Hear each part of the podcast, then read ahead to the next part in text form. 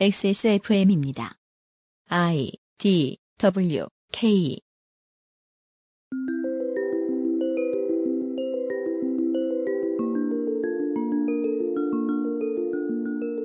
성인이 아닌 어린 자녀가 범죄를 저지르면 그들을 키운 보통은 부모에게도 도의적 책임이 있다라는 것은 사회가 이미 합의한 문제입니다. 하지만 나이가 들어감에 따라 다른 여러 가지 능력의 저하로 인해 사회에 피해를 끼치는 노인이 있을 경우 그 책임을 져야 할 주체가 누가 되어야 할지는 쉬운 문제가 아닙니다. 국가일까요? 자녀일까요? 본인일까요? 이번 주의 기묘한 이야기는 노인과 사회의 관계를 생각합니다.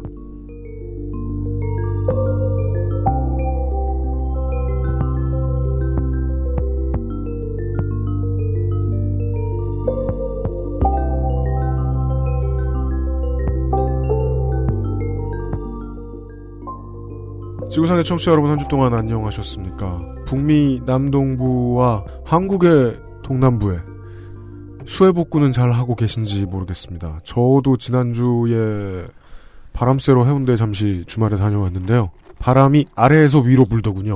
어, 제 턱을 치더라고요, 비가. 그러면은 바람이 어, 어디서부터 부는 거죠?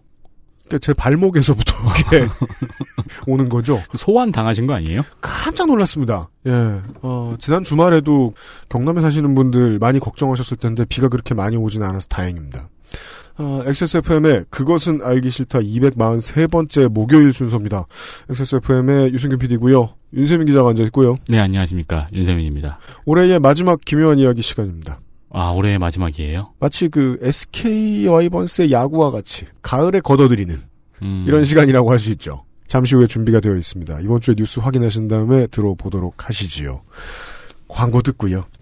그것은 알기 싫다는 한 번만 써본 사람은 없는 빅그린 프리미엄 헤어케어에서 도와주고 있습니다. XSFM입니다. 두피도 피부니까 클렌징으로 세안하고 스킨, 로션, 영양크림까지 얼굴에 놓치기 싫은 피부관리 같은 피부인 두피는 잊고 계셨나요?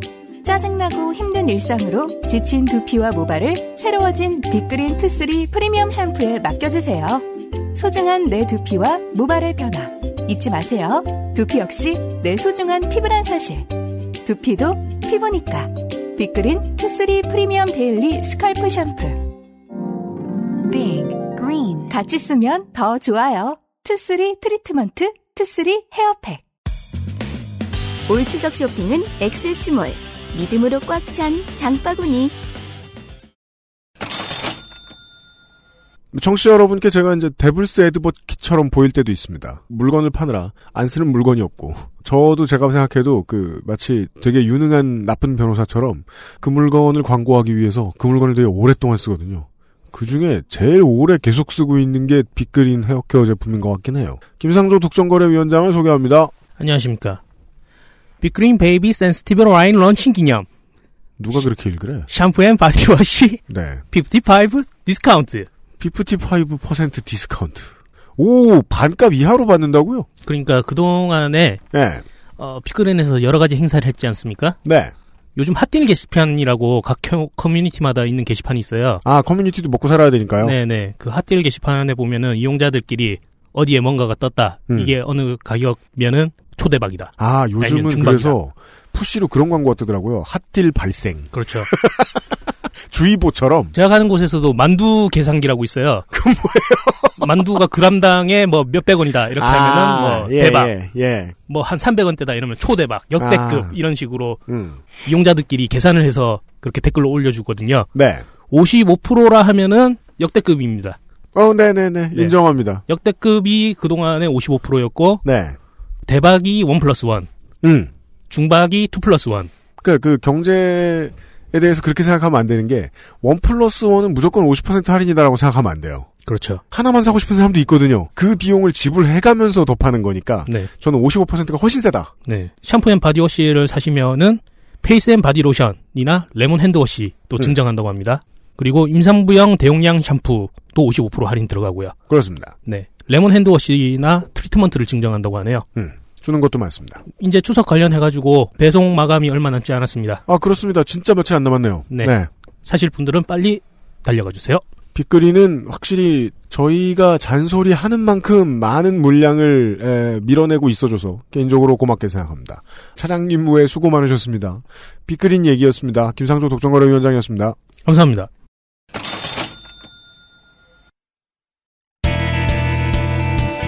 뉴스 History in the making.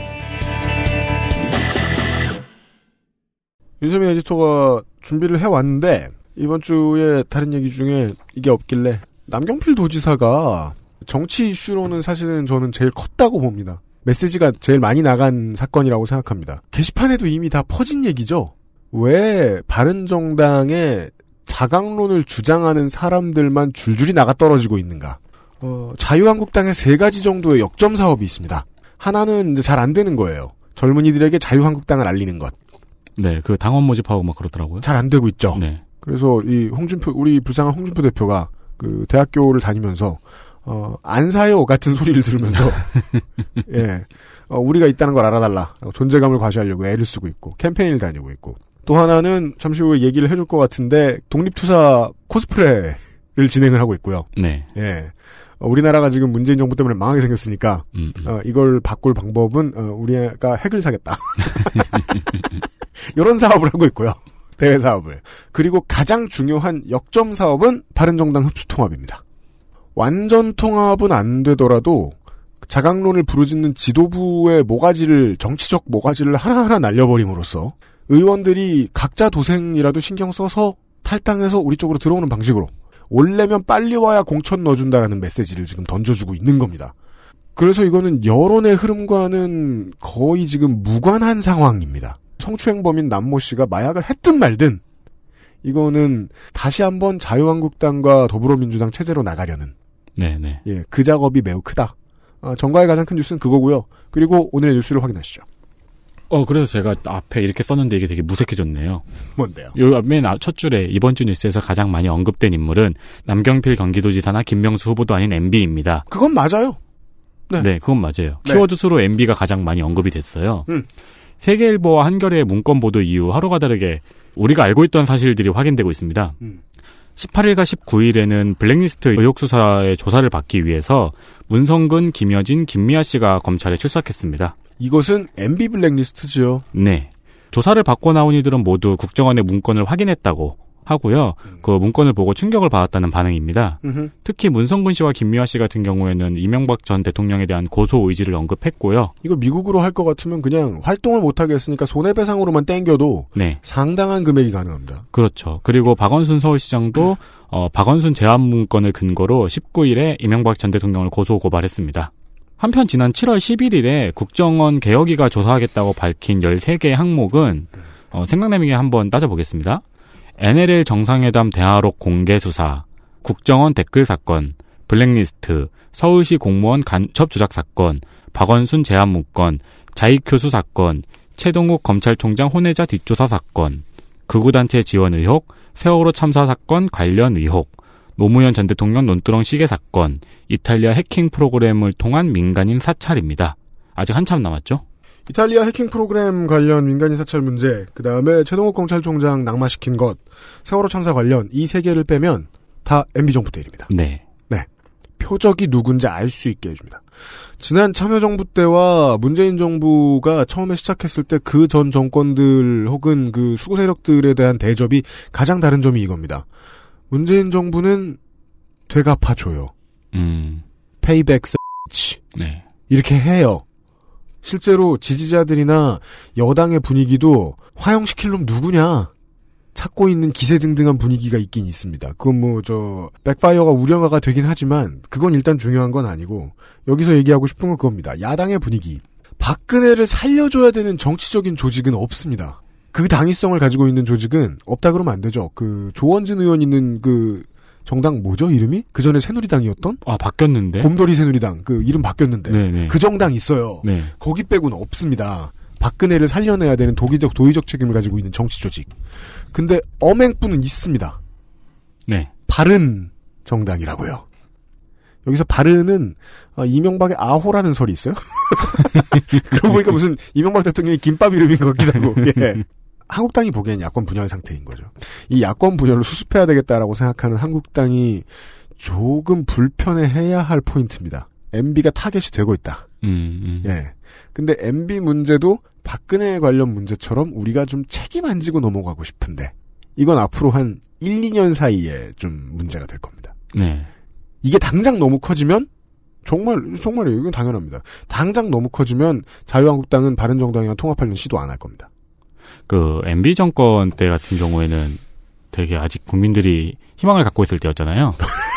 그죠? 퇴임식에 지나면 다른 사람 된다. 네, 그리고 이제 이 사건들이 전부 다 국민들이 크게 분노하고 여론을 싹 흡수했던 사건들이에요. 음. 박근혜 정권 가서는 이제 이런 사건들도 다 이제 국민들이 면역이 생겼었죠. 음. 그래가지고 되게 많이 궁금해하고 있던 사건들이기도 해요. 그러니까 여당이 기세등등하고 청와대가 이걸 밀어붙일 수 있는 근거 중에 하나는 탄핵이 됐기 때문이거든요. 네. 탄핵이 됐던 사유들 다시 짚어서 생각을 해보면 이명박인들 탄핵 못 시킬 리는 없었다라는 계산이 나오는 거예요. 음, 음. 아주 쉽게. 네. 근데 그거는 뭐 다들 생각하시고 있는 문제일 거고 더 중요한 거는 이제 뭐 제가 제가 생각하기에 중요한 건 총선이나 지선을 예측을 해보면은 MB의 목에 이제 얼마나 날카로운 것이 들어오느냐에 따라서 보수 정당들은 계속 갈려져 있을 수도 있고 다르게 헤쳐 모일 수도 있을 것 같다라는 말씀을 드리는 거고요. 그 다음 뉴스는요? 헤이그 특사를 기억하십니까?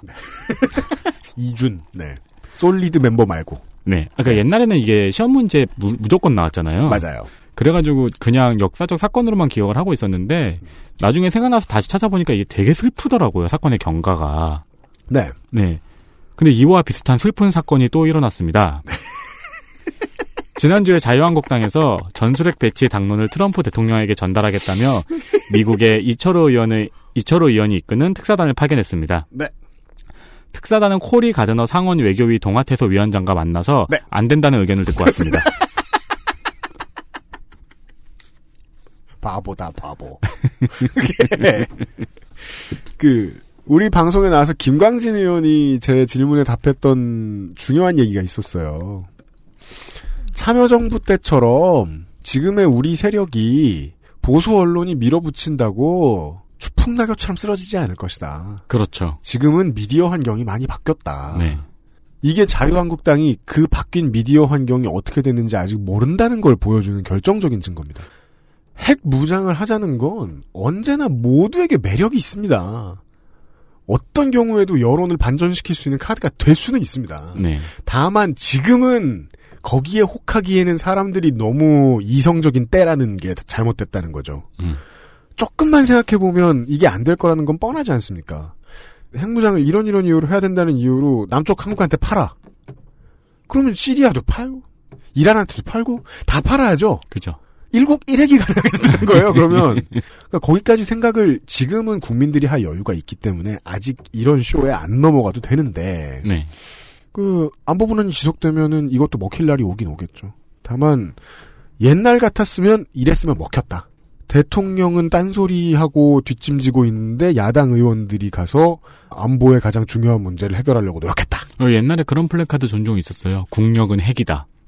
이렇잖아요. 그 지난주에 가장 중요한 해프닝 중에 하나가 그 long gas line을 잘못 번역한 네. 워싱턴 특파원 의 네, 네. 실수 때문에 생긴 해프닝들이었잖아요. 가스관을 가스관 건설 그거를 이제 국내 언론이 다 받았어가지고. 그, 그 해프닝에서 두 가지를 알 수 있거든요. 하나는 그 특파원은 지가 주유소에 안 가봤다. 자전거를 타고 다니신다. 혹은 그 워싱턴 특파원인데 너무 교회에 있어가지고 그 한적한 기름 늘어 줄 서본 적이 없다. 네. 그거하고 이렇게 오해를 하는 건 자유인데 이걸 가지고 문재인 정부의 대북 정책에 대해서 비판을 했잖아요. 음.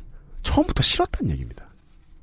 이게 되게 많은 언론인들이 써먹는 방식이에요. 네. 그러다가 이런 오역 같은 게 나오면 그제서야 걸리는 거예요. 내 의도를 가지고 어, 어떠한 사실들을 왜곡하는 일이 언론인이 하는 일입니다. 우리들도 마찬가지고. 음. 이런 삑사리 내기 전까지는 사람들이 읽어주는 사람들이 모르는 거예요. 아, 얘는 원래 문재인 정부가 싫었네. 이런 세력들한테 옛날 같았으면 먹혔을 거라는 겁니다. 자유한국당의 이 특사 쇼가 네. 지금은 안 먹히죠. 아, 하지만 또 언제 먹히는 날이 올지도 모르겠다. 걱정은 해야겠습니다. 핵장사는 늘 매력있다. 다음이요. 아, 마지막 소식입니다. 집이나 사업장에 IP 카메라 많이들 두시죠? 네. 특히 이제 반려동물 키우시는 분들이 많이 설치하시는데 음. 저희 사무실의 독점거래위원장님도 가끔 핸드폰 틀어놓고 음. 금이야 금이야 하고 외치거든요. 그러면 금이가 핸드 그 핸드폰이란다. 그 카메라로 다가옵니다. 네. 네. 그럼 이제 흐뭇하게 아빠 미소 지으시고 그렇습니다. 그런데 최근 이 카메라가 해킹되는 일이 일어났습니다. 음. 경찰 사이버 수사대에서 이 IP 카메라 1,402대를 해킹해서 여성의 사생활이 찍힌 동영상을 음란물 사이트에 업로드한 혐의로 20대에서 30대 사이에 일당 50명을 불구속 입건했습니다. 그렇습니다. 거의 대부분의 OECD 국가들이 이 문제에 대해서 거의 인명을 경시한다고 봐야 될 것 같아요. 그 인권을 경시하는 게 거의 마찬가지 트렌드라서 사람들이 생각을 못하고 있는 문제인데, 우리 북극여우님 나왔을 때, 네. 스웨덴 경찰의 그 검거, 범죄 검거율이 한국처럼 막 엄청 높진 않다는 얘기를 우리가 방송에 내보내지 않았는데 잠깐 한 적이 있었어요. 그때 가장 중요한 이유라고 북극여우님이 되게 많이 말씀하셨던 게 그거였거든요. 스웨덴은 CCTV가 없어요. 네.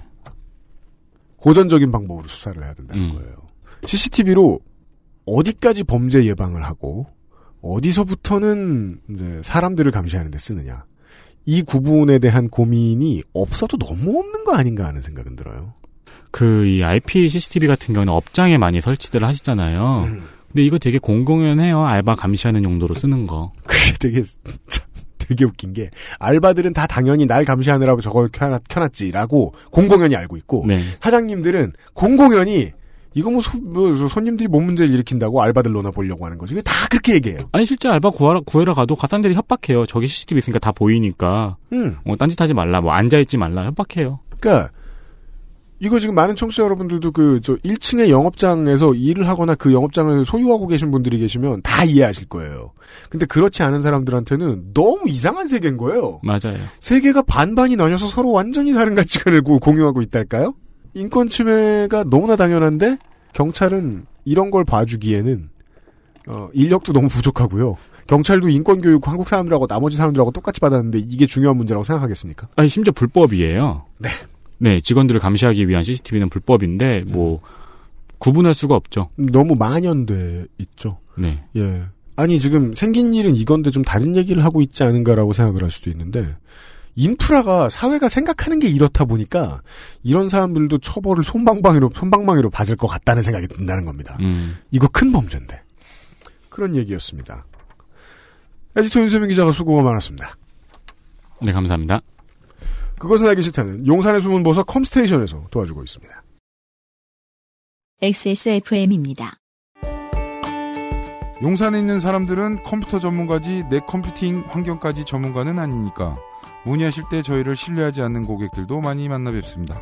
하지만 업무, 학습, 게임을 하실 때 당신이 느끼실 답답함과 어려움은 알고 보면 CPU와 쿨러의 궁합, CPU와 메인보드의 상성, 램, 셀 레벨, 내장 사운드 카드의 드라이버 버전 등에 따라 나타나는 결과일지도 모릅니다. 혹은 팬 쿨러를 뒤집어 끼웠는데 아무도 모르고 몇 년이 흘렀을지도요. 011-892-5568로 전화 주십시오. 당신의 삶에 생각보다 많은 부분이 바뀔지도 모릅니다. 컴스테이션은 조용한 형제들과 함께합니다. 잊지 마세요. 두피 역시 피부란 사실. Big Green 엑세스몰에서 만나는 빅그린 헤어케어 시스템. 무거운 그래픽카드 혼자 끼우다 휘어집니다. 컴스테이션에 문의하십시오.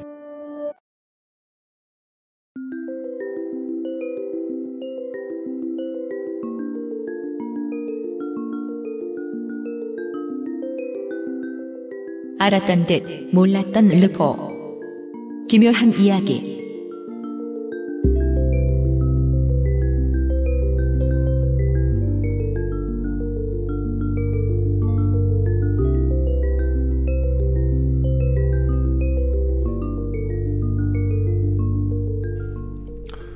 지난번에는 이제 그 인간의 형상도 못 갖춘 형태였다면 아, 오늘부터는 전투력이 생겼어요. 누가요? 네티즌 13호님이요. 안녕하십니까? 너무 종횡무진하는 거 아니에요? 원래 바로 다음은 13호. 다시 읽어봐 좀. 아니 이게 좀 연계성이 있어야지. 셀이었다가 막 시간은 앞으로 가는 것 같지만 시간은 돌고 있습니다. 네. 돌고 있죠. 최근에 제가 배웠거든요. 2015년 11월 8일자의 오디오북 소라소리를 들어보시면은요. 오디오북 소라소리는 보통 우리 저 윤소라 성우께서 추천해주신 작품으로 가요. 네. 혹은 윤소라 성우께서 원래 친했던 작가의 작품이 나오는 경우도 있고, 아니면은 윤소라 성우가 최근에 이제 트위터를 하면서 알게 된 작가.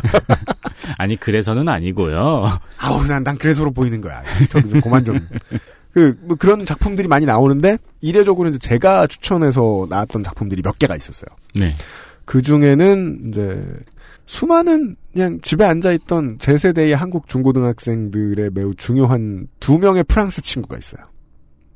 누구죠? 한 명은 알랭드 보통, 아, 아, 아. 나머지 한 명은 벨날 벨벨, 네. 네 작가죠. 네, 벨날 벨벨의 2002년 단편집 나무 네. 원제는 가능성의 나무인데요.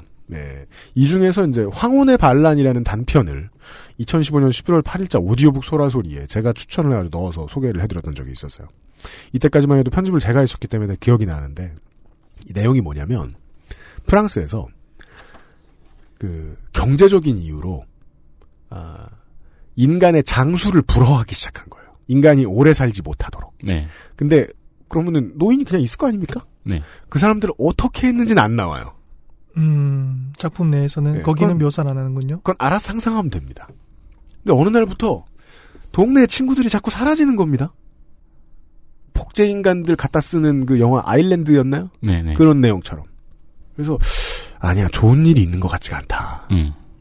그러면서 한 주인공 부부가 탈출을 감행합니다. 나왔더니 그렇게 해서 이제 어딘가에 산에 숨었어요.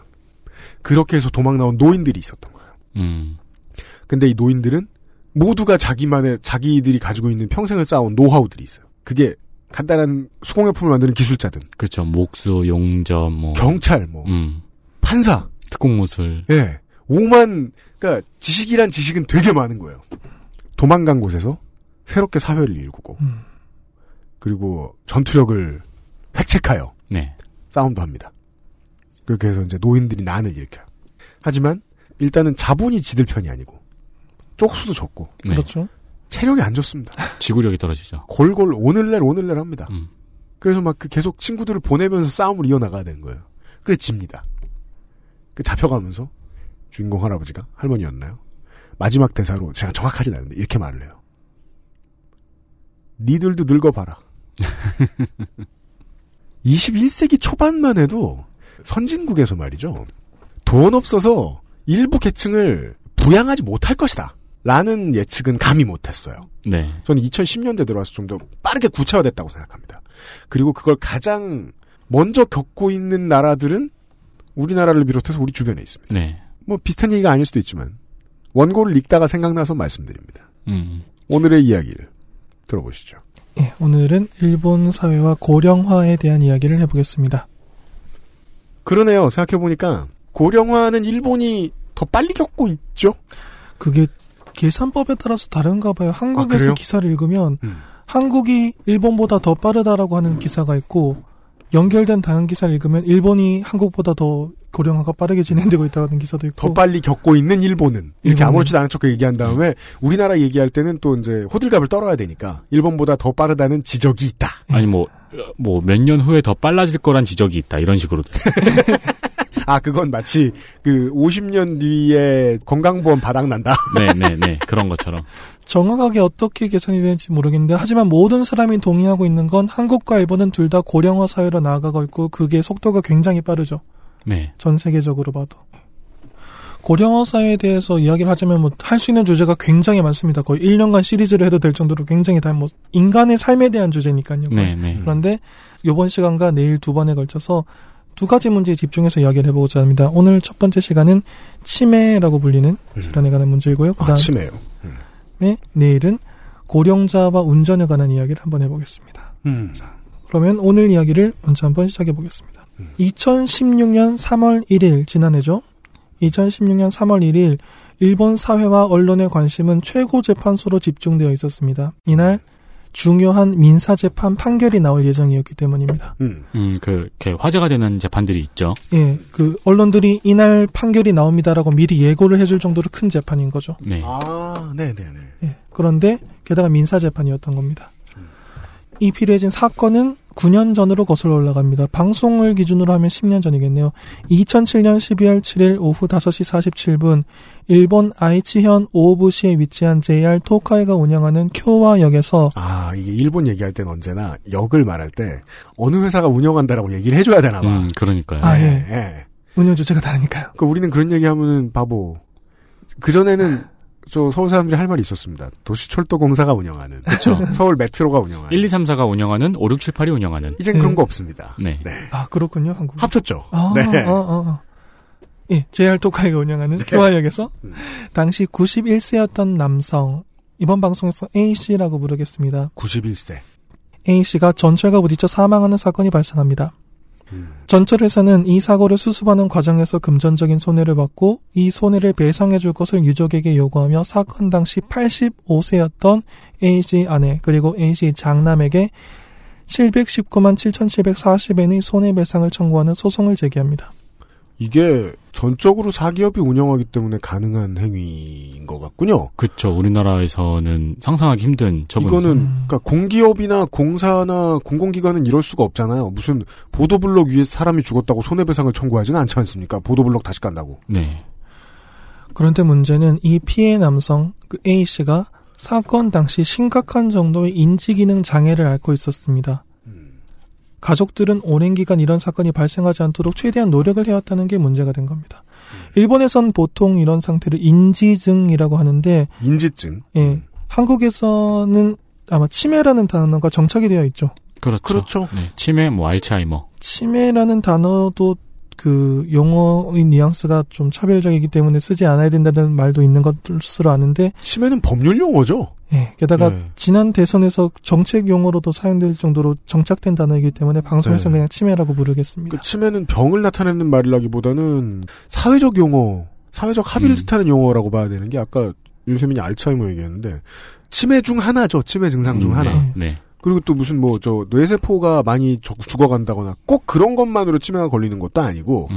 치매는 병증이 워낙 다양하기 때문에 그러니까 그래서 이병 저병 다 합하면은 인구 뭐 65세 70세 이상 중에 10명 중한 명은 치매다. 뭐 이런 식으로 얘기하는 통계학적이고 사회학적이고 정치적인 수사죠. 예, 예. 그렇기 때문에 치매라는 단어를 사용하는 것을 양해해 주셨으면 합니다. 네. 간단하게 말씀드리면 91세 남성이 치매를 앓고 있는 상태에서 전철역에서 사망을 하- 했고 전철 회사가 이것 때문에 우리가 이 정도의 피해를 입었으니 유족 여러분들이 보상해 주셔야겠습니다라고 해서 소송을 제기한 거예요. 네. 8천만 원 정도 되겠네요. 그렇죠. 그거보다 많겠죠. 아마 지금 환율로 계산하면. 네. 음. A 씨가 어떤 분이셨는지에 대해서 지금 한번 살펴보겠습니다. A 씨는 1916년생으로 91세니까요. 1922년생인 아내와 1945년에 결혼해서 4명의 자녀를 둡니다. 음. 이 가운데 이번 소송에서 A 씨 아내와 함께 소송 대상이 된 장남은 1982년에 부모와 같이 살다가 1982년에 전근을 계기로 아내와 함께 A 씨 집을 나와서 요코하마시로 이사를 했습니다. 음. 분가했군요. 분가해서 자기 가정을 따로 독립을 시킨 거죠. 음. 그리고 다른 자녀들도 모두 독립한 상태였습니다. 음. A 씨는 1916년생인데 1998년까지 부동산 중개업을 하고 있었습니다. 82살까지 복덕방을 하셨어요. 대단하죠. 음. 아이치현에 위치한 A 씨의 자택은 일본에서 흔히 볼 수 있는 주택 구조입니다. 한국에도 이런 구조 아마 많겠죠. 주택인데 사무실 부분과 거주용 주거용 부분이 따로 있고 음. 입구도 따로 되어 있는. 아, 네네네네네. 요즘은 흔치 않은데 예전엔 많았어요. 네, 요즘에는 흔치 않죠. 네. A 씨는 2000년부터 조금씩 치매 증상을 보이기 시작합니다. 예를 들어서 뭐 식사를 한 직후에 밥은 언제 먹느냐고 물어본다거나 음. 밤낮을 구분하지 못한다거나 청취자 여러분들 중에서 그 주변에 치매 증상 앓고 있는 분들을 지금 부양하고 계시거나 함께 음. 간호를 하고 계신 분들은 지금부터 설명하는 것을 들으시면 조금 스트레스를 받으실 수도 있는데 아, 네, 그렇죠. 조심해서 그 이- 이해를 해주시고 들어주시기 바랍니다. 좀 자세하게 어떤 증상을 보이시는지 설명을 해드리겠습니다. 2000년쯤 되면 밤낮을 구분하지 못한 증상 정도를 보입니다. 2002년이 되면 저녁 식사 때 술을 함께 마신 것을 잊고 몇 번이고 다시 술을 마시거나 아하. 자기 전에 현관문을 잠근 것을 잊고 밤중에 몇 번이고 현관을 확인하는 등의 행동을 보이기 시작합니다. 음. 이제 아버지가 이런 행동을 보이면은 그 가족들은 걱정을 하기 시작하죠. 네. 2002년 3월쯤이 되었을 때 A 씨를 어떻게 감병할 것인가. 일본에서는 이런 식으로 인지증 있는 분들을 간호하는 것을 개호라는 다른 용어를 씁니다. 개호요. 예. 음. 개호라는 다른 용어를 쓰는데 간병이라고 하는 게 아마 가장 비슷하겠죠. A 씨 아내는 이때 이미 80세를 넘긴 상태입니다. 1922년생이시니까요. 음. 이분이 단독으로 하- 한 명을 간호 간병하긴 힘들죠. 네. 그래서 장남의 아내 맏며느리가 되겠죠. 음. 그 A 씨 입장에서는 아내가 혼자 요코하마시에서 A 씨 자택 부근으로 혼자 이사를 와서 간병을 돕기로 결정합니다. 음. 제가 봤을 때 이 정도면 굉장히 큰 결단이라고 생각하는데, 그럼요. 가족이 전체 온 것도 아니고 혼자 오신 건데요. 예, 며느리가 혼자 그 시집 근처로 이사 온 거잖아요. 예. 이 집은 원래 A 씨가 보유하고 있던 토지 위에 장남이 장남과 자기 어머니 공동 명의로 건축한 것이라고 제가 알고 있는데 음. 집을 세운 목적이 훗날 부모님을 간병하기 위해서는 부모님 집 가, 가까이에 생활할 공간이 필요하리라고 생각했기 때문이라고 합니다. 아, 예. 말 그대로 준비는 했네요. 준비는 하셨죠. 그리고 아마 어느 정도 자산이 있으셨으니까 이런 준비가 가능했겠죠. 음. 그러니까 이제 부동산업을 오래 하셨으니까 또그 네. 집 근처에다가 집 하나 만들어 놓고 세 주고 예. 나중에 상황 생기면 절로 이사 가야겠다라고 막연히 생각을 해놓고 있었나 보네요. 음. 그걸 이제 실현에 옮기신 거죠. 네. 그리고 A 씨 맏며느리는 혼자 이 집에서 살면서 매일 A 씨 집으로 와서 A 씨를 간호했고 음. 가끔 A 씨 집에서 자고 가는 경우도 있었다고 합니다. 음. 참고로 요코하마와 아이치현이라는 게 이 사고가 생긴 A 씨 자택이 있는 아이치현의 오부시라는 곳에서 요코하마는 많이 들어보셨죠? 네. 도쿄 가까이 있는 항구 도시 요코하마까지는 차로 이동하면 한 330km 정도를 운전해야 됩니다. 편도 4시간? 음. 편도 4시간? 왕복 8시간이죠. 안 막히면. 네. 네. 이 정도 거리를 맏며느리가 혼자 정말 시아버지 간병이라는 이유 하나만으로 이사를 온 거예요. 그리고 장남은 이 거리를 오랜 기간 동안 한 달에 한 두어 번 정도 완복하고 사건 직전에는 한 달에 세 번 정도 완복하면서 아버지를 간병합니다. 10일에 한 번씩. 예. 왕복 660km. 장남은 요- 요코하마에 거주하면서 도쿄에서 직장 생활을 하는 입장이라서 본인이 이사를 할 수는 없었다고 해요. 이 음. 사람의 수입이 가장 중요한 수입이기 음, 음, 때문에. 네. 꽤 상징적이죠. 그러니까 한 분이 치매를 앓기 시작하면서부터 그분보다 젊은 세대의 생활들이 굉장히 많이 그 사람을 보호하는 데 투입되어 있는 거예요. 네. 가족들의 음. 삶이 이거 이 상황을 유지하기 위해서 점점 투입되고 있죠. 시간과 음. 돈과 노력이. 이 호스피스와 요양이라는 것의 본질이 그래서 호스피스나 요양 전문가들이 없으면 삶의 질이 무너질 그 가족들을 위한 서비스인 거죠. 네, 맞습니다. 예. 전문가가 정말로 필요한 업종이고 또 예. 전문가 이 분야의 전문가를 사회가 정말 잘 대우해야 돼요. 그러니까 말입니다. 조- 존경하고 대우해야 됩니다. 네. 누군가의 삶을 지켜주는 사람들이잖아요. 네. 근데 그 부분에 대한 합의가 좀 부족하죠. 일본도 음. 일본이 부족하다는 건 충격입니다. 아직 많이 일본은 부족합니다. 안 부족할 줄 알았는데. 그러게요. 아직 네. 많이 부족합니다. 2002년 8월에 A 씨는 의사의 진단을 토대로 개호가 필요하다는 인증을 받게 됩니다. 음. 개호가 필요하다 이걸 한자식으로 요개호 요개호. 개호가 필요하다. 그래서 일본은 이런 식으로 표현하는데 요개호 상태 구분이 다섯 단계로 나눠집니다. 음. 5가 가장 무거운 증상이라는 뜻인데 그럼 음. 오는 뭐 간병하는 분이 반드시 옆에 있어야 되는. 뭐 그런 식으로 네, 네. 되겠죠. 음. A 씨는 2002년 8월에 요개호 1 인정을 받고 3개월 뒤인 2002년 11월에 요개호 2로 정도가 변경됩니다. 음. A 씨 증상은 2002년 8월부터 악화되기 시작했고 2003년 3월에 의사에게서 알츠하이머형 인지증이라는 진단을 받습니다. 돌아가시기 4년 전입니다. 그리고 첫 증상을 보이고 3년 정도 뒤- 흐른 뒤죠. 음. 2003년이니까요. 네.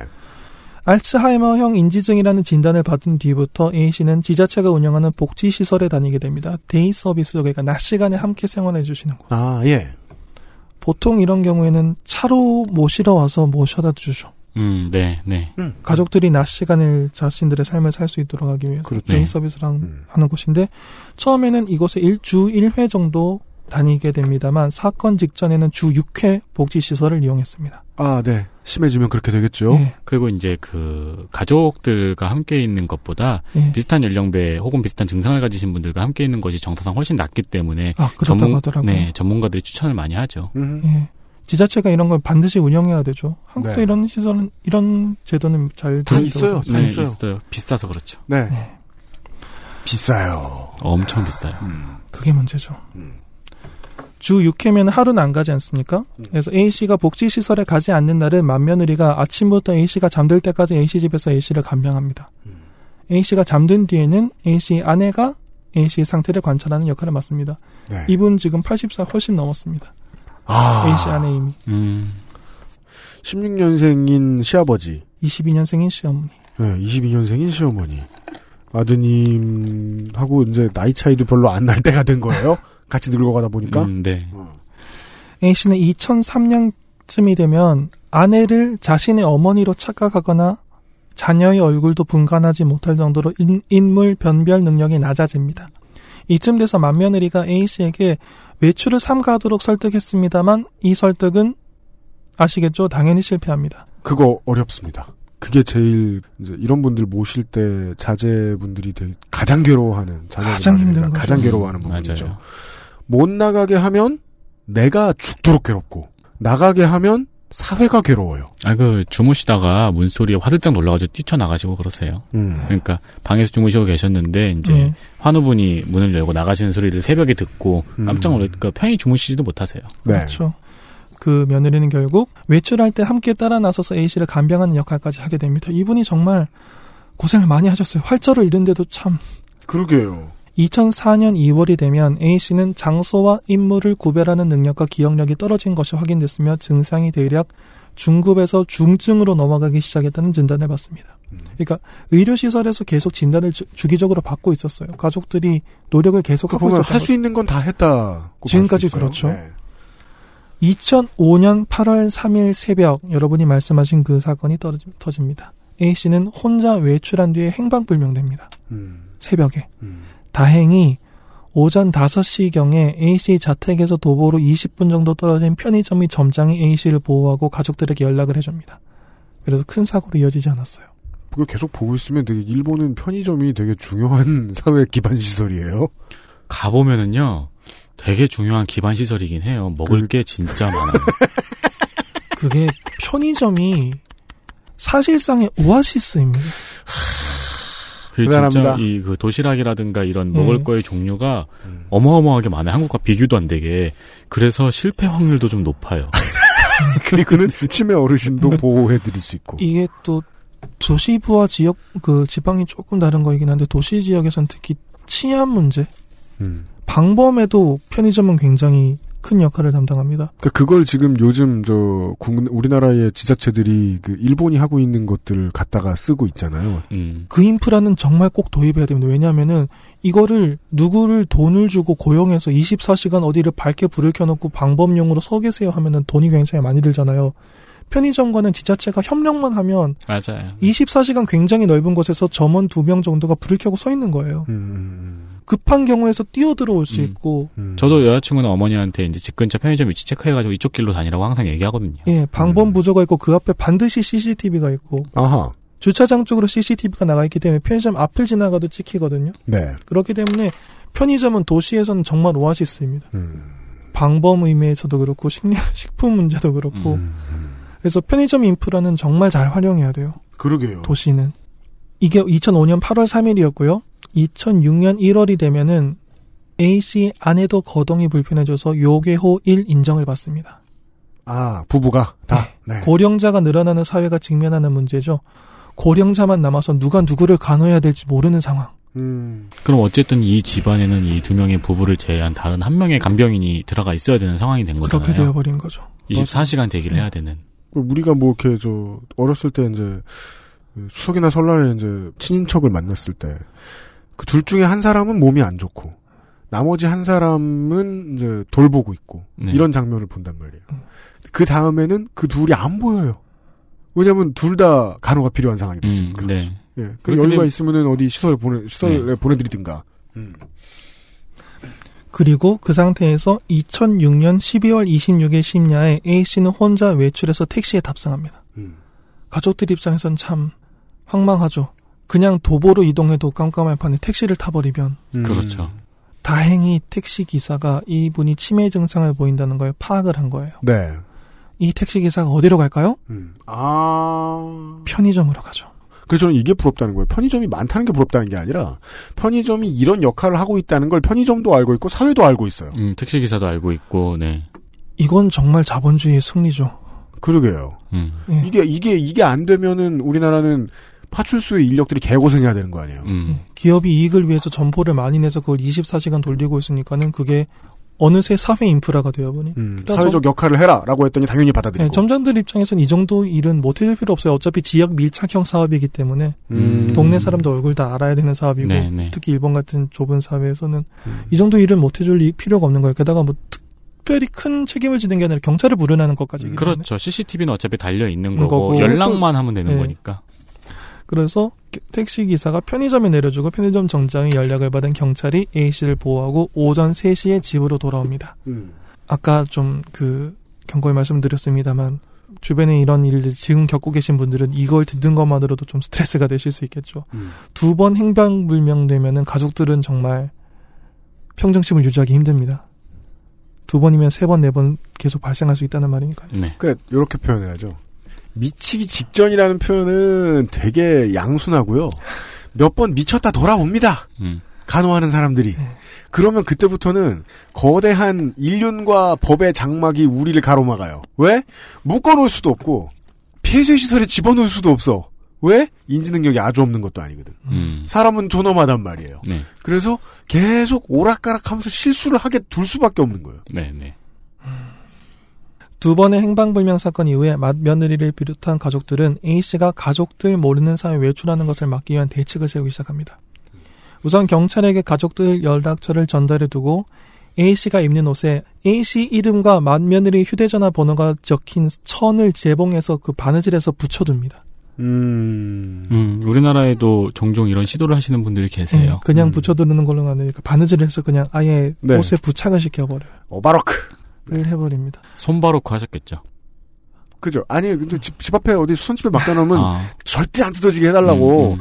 그냥 무슨 멀리서 되게 큰 글자로 막 멀리서 봤을 때 마리떼 프랑스와 저거 이런 것처럼 어떻게든 크게 잘 보이게 슈프림 이- 이런 것처럼 이게 참 어려운 문제죠. 그 학생들 옷에 교복 같은 곳에 자기 이름을 부착시켜 두지 않습니까? 네. 네. 그거 조금만 잘못하면 범죄에 악용될 수 있어요. 저는 그럼요. 중학교 때 그게 제일 불만이었어요. 나는 왜 내 이름을 만방에 까발리고 다녀야 되는가. 일본에서는 그 영- 유치원생들 같은 경우에는 이게 돌아가는 명찰이었습니다. 그거는 외부 자동차가 그 저기 카메라를 피할 때 차 안으로 숨는 번호판 같은 걸. 아, 외부로 트랜스포터용 네. 그 외부로 나갈 때는 돌려서 이름이 아니라 뒷면이 앞으로 나오도록. 음, 음. 그래서 이 왜냐하면은 그럼 뒷면엔 광고 있고 유치원 마크가 있다, 네, 학교 네. 마크가 있다거나 왜냐하면 모르는 어른이 예를 들어서 어 김 누구 누구 이런 식으로 이름을 부르면 나를 아는 사람으로 생각하잖아요. 그러니까요. 그렇죠 그 범죄에 악용될 소지 굉장히 높은 겁니다. 음. 위험한 거죠. 음. 그러, 그거는 성인이라고 해도 다르지 않아요. 음. 그런데 옷에 이름과 전화번호가 적혀 있는 걸 달고 다녀야 되는 거예요. 그 위험을 무릅쓸 수밖에 없는 상황 그래야 되는 거죠. 자기 시부모의 이름 전화번호 자기 전화- 전화번호 그리고 A씨 장남은 330km 떨어진 곳에서 한 달에 세 번 정도愛知로 돌아와서 간병을 돕고 있던 장남은 A씨의 집 현관 부근에 센서가 부착된 벨을 설치해서 A씨가 현관을 통과하면 A씨 아내가 항상 베개 옆에 두는 장치에서 벨 소리가 나도록 하는 시스템을 구축합니다. 네, 이렇게 돼요. 가게 같은데 사람이 들어오면 차임이 나는 구조 있지 음, 않습니까? 네, 센서를 통해서 그거를 써서 가족들이 알 수 있도록 하는 시스템을 구축합니다. 심한 경우에는 좀 미세한 조작으로 열어야 되는 창살 같은 거를 구축하는 집도 있어요. 음. 그렇게 되죠. 홈 오토메이션이 정말 필요한 경우가 되네요 그렇죠. 물론 가족들은 가장 근본적인 해결책, 문을 잠그는 걸 시도해 봅니다. 당연히 안 되죠. A 씨가 화를 내면서 문을 강하게 흔드는 행동을 보였기 때문에 맞아요. 포기하는 수밖에 없었습니다. 이래요. 예. 자유를 구속해서 기분이 나쁘고 답답하다라는 걸 치매라고 해서 못 느낄 수는 없기 때문입니다. 사람이니까. 그 외출하려고 하는 행동을 계속 보이시죠. 음.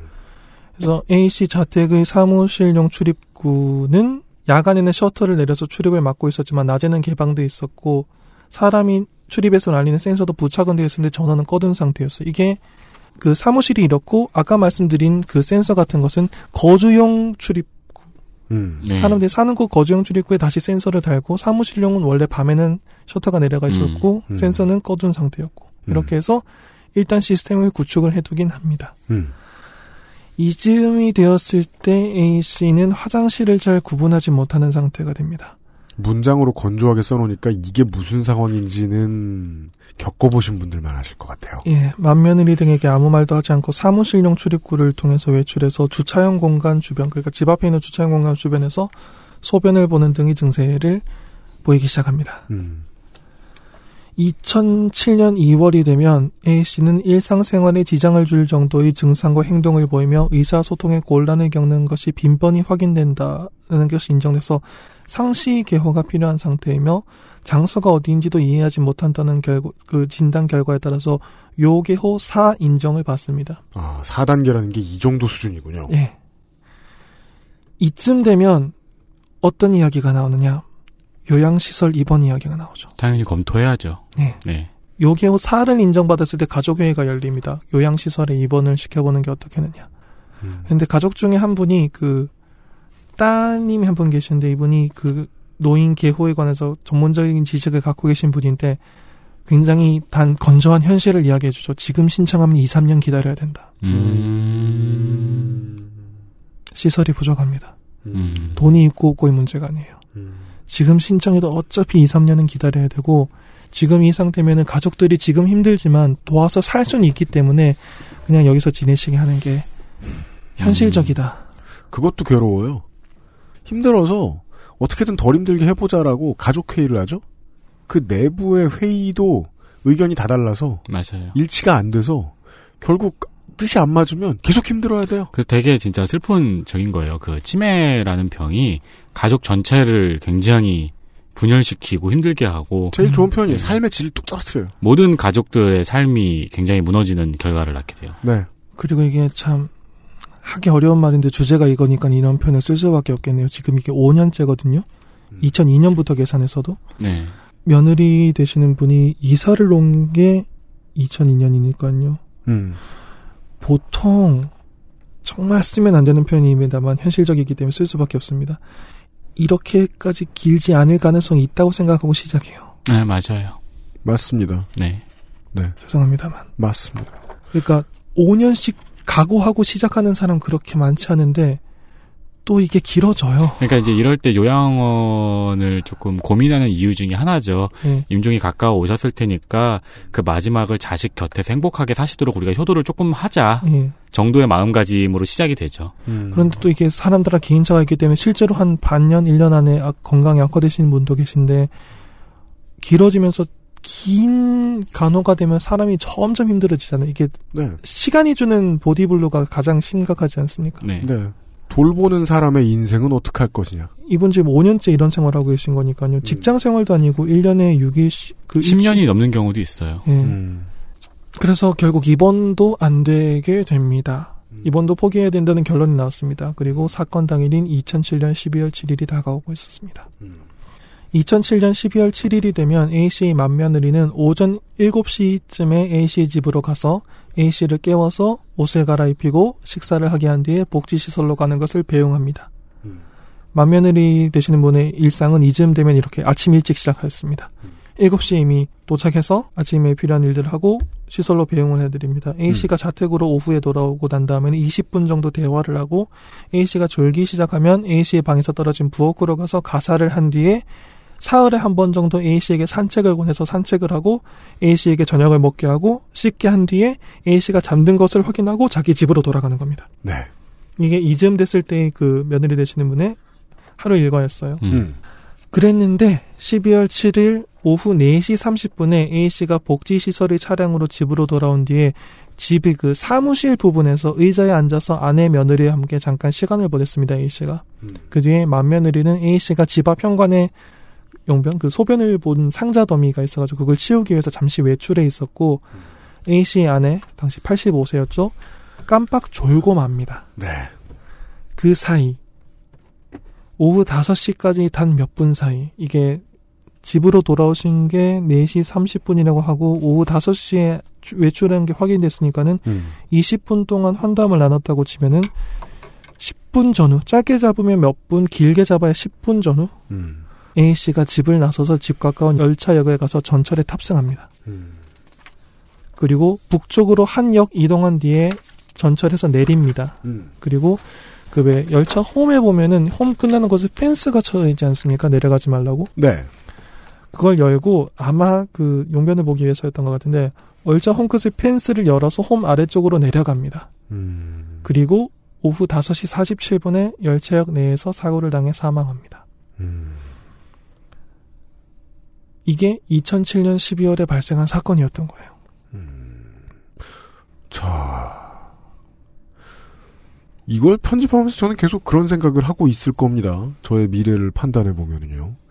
이 상황이 사람에게 어떠한 느낌을 주는지 이걸 전달해 드릴 수 있을까? 청취자 여러분들께 자신이 없을 것 같아요. 편집하면서도 참 안 겪어보면 절대 할 수 없는 일들 중에 하나입니다.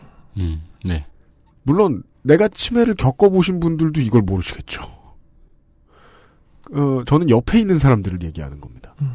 일단은 간호하고 간병하고 이제 복지 관련된 일을 하시는 분들이 아니면 이런 분을 모셔봤던 가족이 아닌 이상 이게 어떤 이게 얼마나 이게 심각하고 사람을 이렇게 물 바닥까지 이렇게 가라앉게 만드는 음.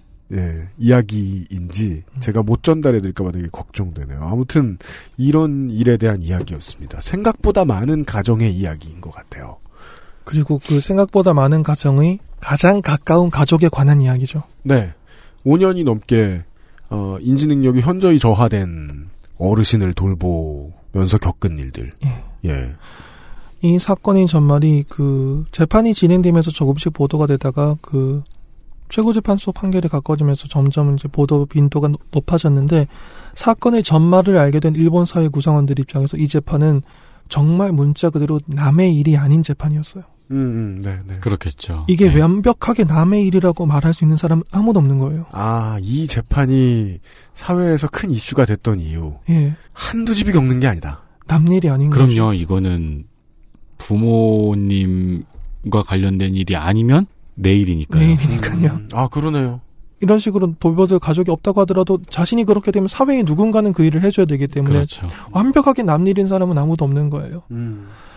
우선 기본적인 걸 확인하겠습니다. A씨 가족은 청취자 여러분들이 어떻게 들으셨는지 모르겠습니다만 저는 이걸 전달해 드리려 노력했습니다. 평균적인 일본 사회 구성할 수, 구성원이 할 수 있는 대부분의 노력을 오랜 기간 동안 다 했습니다. 네.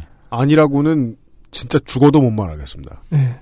할 수 있는 건 거의 다 했어요. 장남이 아내와 함께 요코하마로 독립해서 이사를 한 게 1982년이었으니까 사건이 발생한 2007년 시점에서 이미 25년간 따로 떨어져서 가정을 이룬 상태였어요, 원래는. 네.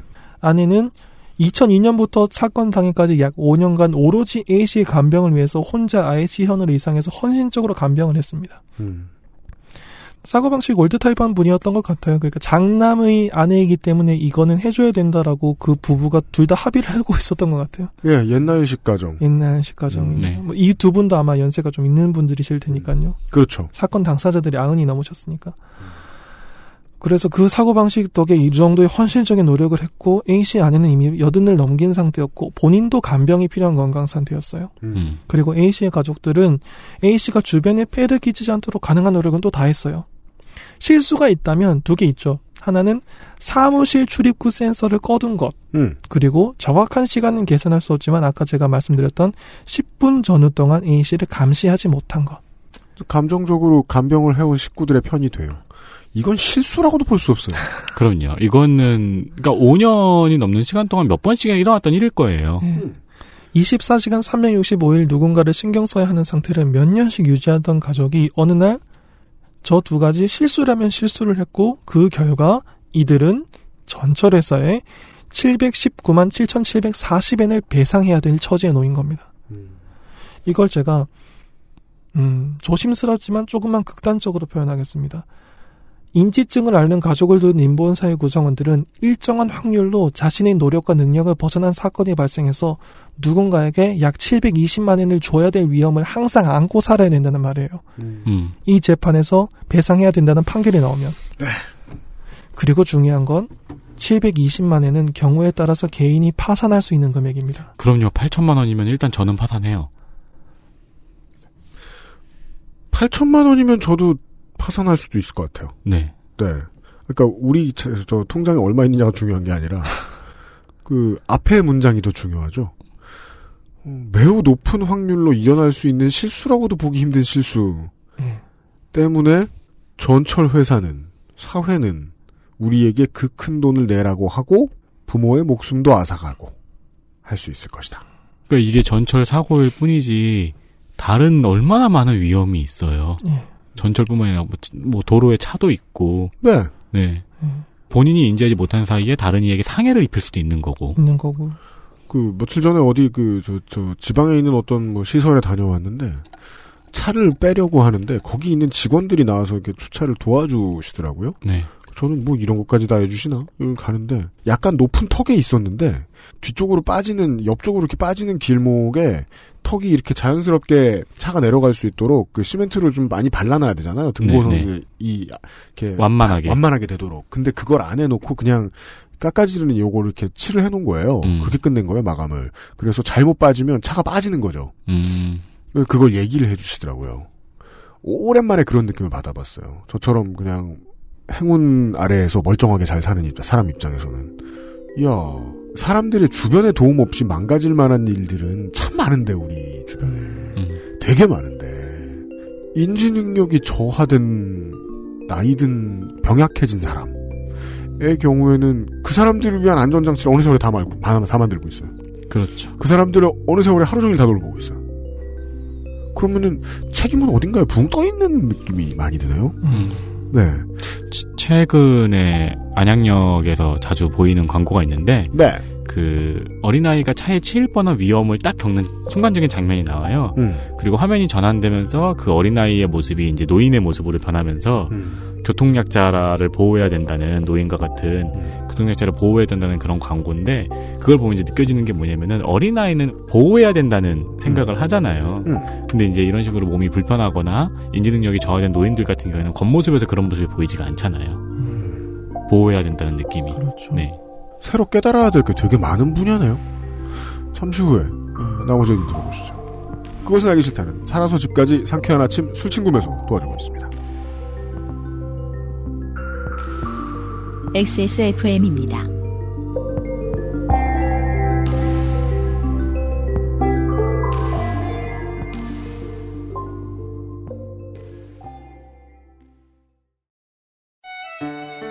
기분 좋다고 쓴 3차 술값 20만원. 택시에서 떨어뜨린 핸드폰 액정 수리비 15만원. 내 옆 나란히 누워있는 피카츄 인형 5개. 문자 목록에서 발견한 옛 여친에게 보낸 문자. 자니? 그렇게 싫어한 건 아니었는데 전화는 왜 한 거지 김 부장한테? 아! 술친구! 술친구만 먹었어도! 후회하지 않게 후회할 일 없게 살아서 집까지 술친구 엑세스몰에서 술친구를 만나보세요. 빅그린 최대 63% 황해의 1위 20% 바이로메드 최대 2만원 할인 술친구 커피 아르케 선물 세트 새로워진 평산네이처의 아로니아진 라파스티체리아의 신제품 쇼콜라또 레노버 노트북을 사면 신세계 상품권 5만원까지. 올 추석 쇼핑은 엑세스몰 믿음으로 꽉 찬 장바구니. 술, 대화, 사람 그리고 술자리에 필요한 마지막 한 가지. 살아서 집까지 술친구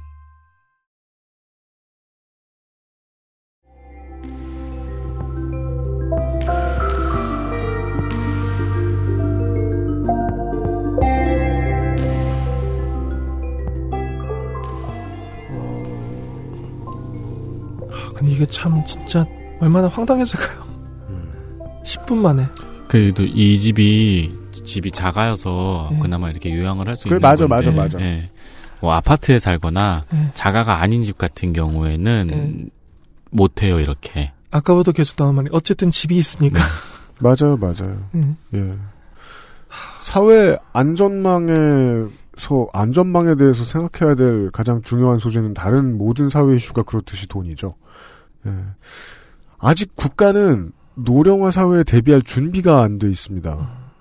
전 세계는 아직도 경제 성장을 하지 않으면 안 된다라는 정신 상태에 근 200년간 사로잡혀 있고 어, 성장을 어디에 쓸 것인가에 대한 고민을 시작한 나라 그렇게 많지도 않은데 성장에 도움이 되지 않을 인력, 도움이 되지 않을 사람, 앞으로 이제 세금을 더 이상 내지 않아도 되고 어, 국부를 더 이상 창출할 가능성도 없는 사람을 가는 길까지 편안하게 모시는 일을 국가는 아직 고민한 지 오래 안 됐고 네. 국가가 고민 안 하면은 개비 개인이 고민해야 되는데 개인이 고민하기에는 너무 피곤한 일입니다. 그런 이야기를 하고 있었어요. 아이치현에서 어느 사- 기차역에서 사망한 어르신에 대한 얘기였습니다. 그리고 이 재판은 모든 일본인들, 상당히 많은 숫자의 일본인들이 관심을 가지고 지켜봤다고 하고요. 네티즌 13호님입니다. 그래서 재판이 진행이 됐습니다. 1심은 전철회사의 청구를 인정합니다. 그래서 A씨 아내와 A씨 장남에게 손해배상을 명령했습니다. 음. 2심으로 당연히 가죠. 2심에서는 20년 이상 별거해온 장남은 A씨를 감독한 의무가 있었다고 볼 수 없으나 아내는 A씨를 감독할 의무가 있었다며 아내에 대해서만 배상 청구를 인정했습니다. 여기서 아내는 A씨 아내입니다. 네. 여든 넘으신 분. 그분도 개호라고 그러셨죠? 예, 요게오 간, 1. 간병이 필요한, 간호가 필요한 사람인데, 네, 요게오 1 인정을 받았는데. 같이 살았다, 개인의 입장에서 생각하자고. 같이 사는 게 뭔 죄야? 자식으로 생각해보자고. 내가 우리 부모, 내가 우리 부모님한테 태어난 게 뭔 죄야? 그럼 며느리는 진짜 뭔 죄예요? 그럼요. 네. 그, 참, 구조가 너무 안타까울 정도로 복잡하죠. 가장, 제가 봤을 때 가장 자신의 삶을 많이 헌신하신 분은 며느리 되시는 분이라고 생각하는데, 음. 또 법정으로 가면은 장남이 배상 명령자, 명령 대상자예요. 돈은 장남이 내야 되는 거예요. 그럼요. 네. 네. 결국 아내는 의무가 있었다는 게 2심의 판단이고, 근데 이분은 80살인 당시에 넘어진 상태였고, 훨씬 넘어진 상태였고, 거동도 조금 불편한 상태였고, 네. 이렇게 2심 판결이 나왔을 때 이쯤 돼서 이제 언론이 스포트라이트를 맞추기 시작합니다. 음. 최고재판소가 이거 슬슬 판결 내린다고 하더라. 음. 이건 중요한 판결이다. 라고 해서 여론의 관심이 모였을 때 2016년 3월 1일에 최고재판소는 역전 판결을 내립니다. 음. 전철 회사 측의 청구를 인정하지 않고 패소 판결을 내려서 판결 내용은 의외로 건조했습니다. 최고재판소는 A씨 아내에 대해서도 A씨가 타인에게 피해를 입히지 않도록 감독해야 할 정도의 법적인 의무는 지고 있지 않다라고 판단해서 A- 음. 전철회사 측의 청구를 기각합니다. 아, 요지가 재미있네요. 타인에게 피해를 입히지 않도록 감독해야 할 법적인 의무라는 게, 이거, 이걸 지고 있지 않다는 이유는 그런 메시지를 뒤에 깔고 있는 거 아니에요? 감독할 수 없지 않느냐. 감독이 불가능한 것 아니냐. 혹시나 가족이라 연대 책임을 져야 한다고 쳐도, 거기서 만약 여기서 yes가 나왔으면 360만 엔 정도 내야 되는 거니까요. 음, 음. 음, 음. 그래서 이 판결에 대한 보도를 들은 일본 사회 구성원들의 반응은 처음엔 일단 안심했다였어요. 음. 그 일본 사회가 많은 사람들이 걱정하던 판결과는 좀 다른 방향이기 때문에 아 좀 안심했다라는 반응이 나왔습니다. 그런데 이 판결도 분명히 한계는 있었습니다. 왜냐하면 한 가지 사건에 대한 판결에 불과하기 때문에 네. 이 판결이 나왔다고 해서 앞으로 유사한 사건이 발생했을 때 유가족들이 어떠한 책임도 지지 않을 것이라는 걸 보장해 주는 건 결코 아니에요. 네, 첫 판례는 중요합니다만, 판례 중 하나가 될 뿐이죠. 그리고 여기서 좀 그 관점을 한번 바꿔보는 걸 권유해보고 싶은데 이렇게도 한번 생각해 봅시다. 사건 보도의 방향성 덕분에 어떻게 보면 악역을 담당하게 됐다고 말할 수 있겠죠. 그렇죠. 전철 회사 입장을 한번 생각해 봅시다. 그러니까 저는 아까부터 계속 그 상상이 되는 거예요. 뭐요? 전철 회사가 아니고 그 차가 없으면 당장 가족이 굶어 죽는 가장의 트럭과 맞아요. 음. 그거요. 치였는데 노인분이 어르신이 돌아가시고 트럭이 운행 못할 정도 상태로 고장이 났다고 폐차가 치면은 됐다. 네. 그러면 이건 어떻게 해결해야 되는가? 전철 회사가 악의 화신이어서 9년씩 이런 재판을 지속했다고 볼 수도 없는 게 회사 입장에서는 피해는 분명히 발생했어요. 네. 엄격하게 이야기해서 720만 원 가까운 피해가 발생했고 그러면 이 피해는 도대체 누구한테 보상해 달라고 해야 되는지 궁금할 법하지 않습니까? 그니까요. 물론 일본에서 전철을 이용하는 입장에서는 자사 실수로 전철이 늦어졌을 때 그 뭐 사과금 명목으로 탑승객들한테 500엔씩 주진 않거든요. 아, 네. 그러진 않으면서 그 누구한테 피해를 받았을 때 배상금은 다 가져간다는 게 조금 얄밉지 않다고 음. 말하면 그건 거짓말이에요. 아, 예, 예, 예. 얄밉긴 합니다. 네. 이 정도 대기업이면은 네. 나한테는 500원 돌려준 적 없는데 싶긴 해요. 그런데 개인적인 얄미움은 차치하고라도 이거 책임 소재 누가 책임져야 되는 거냐라는 질문은 당연히 이 다음에 나옵니다. 그리고 정말 좋은 이야기를 해주셨어요. 그거죠. 이런 거대한 회사 720만 원 솔직히 어떻게 감당할 수 있는 회사가 아니라 4명 정도 가족의 생명이 달린 생활이 달린 트럭이 폐차되어 버렸다. 네. 그럼 그 가족은 또 누가 책임질 것이냐? 질 것이며 음. 그 문제가 당연히 따라옵니다. 음. 굳이 교통사고라는 문제에 한정하지 않더라도 이 문제는 앞으로 고령화가 더욱 진행될 일본 사회가 한 번은 짚고 넘어가야 할 문제였어요. 네. 치매로 고통받는 환자가 두 가지 문제가. 자신을 해하거나 남에게 피해를 입히거나. 음. 그런데 그 잔인한 말이지만 자신을 해하거나 했을 땐 가족 안에서 컨트롤이 될지도 몰라요. 그런데 남에게 피해를 입혔을 때 어떡하나.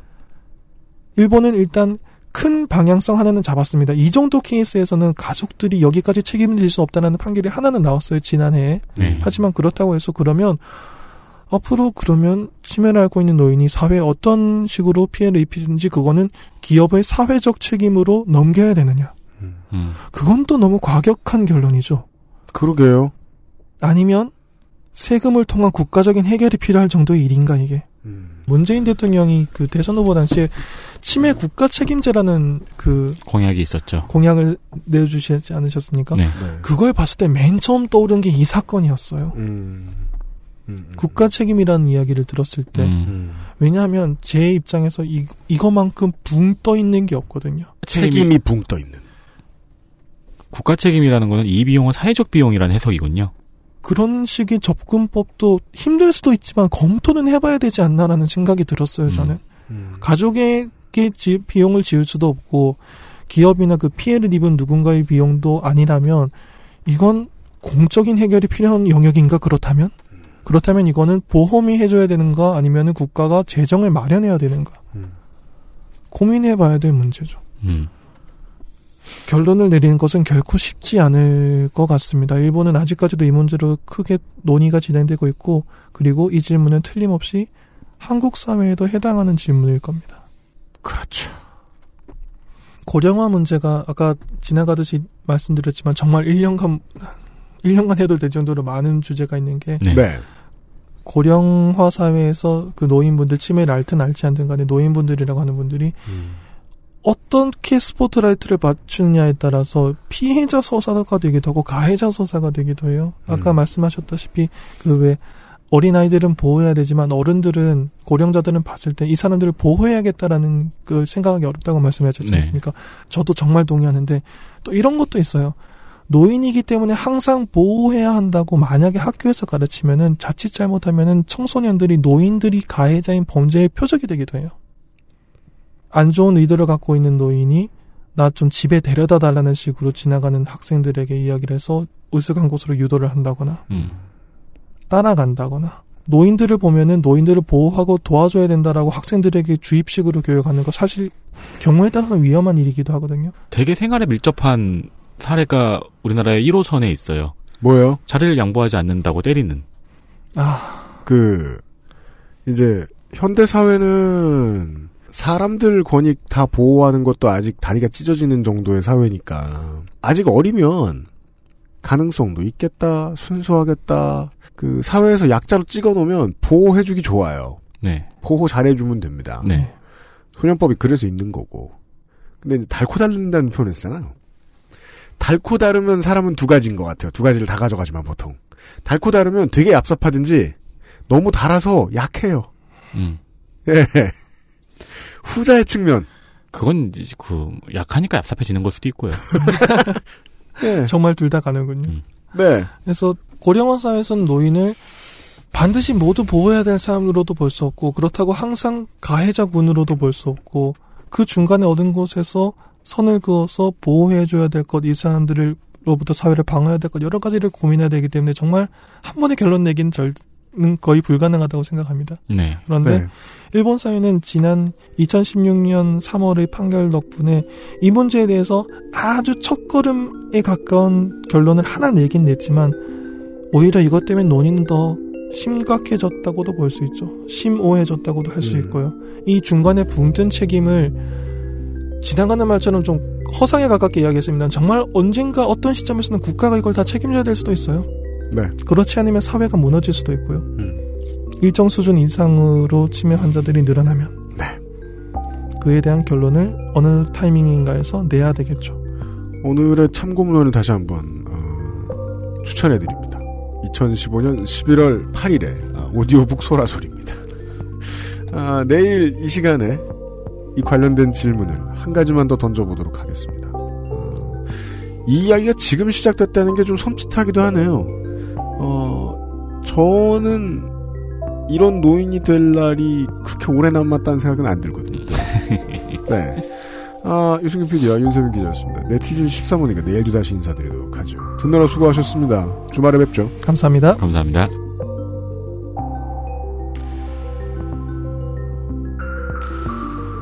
XSFM입니다. I D W K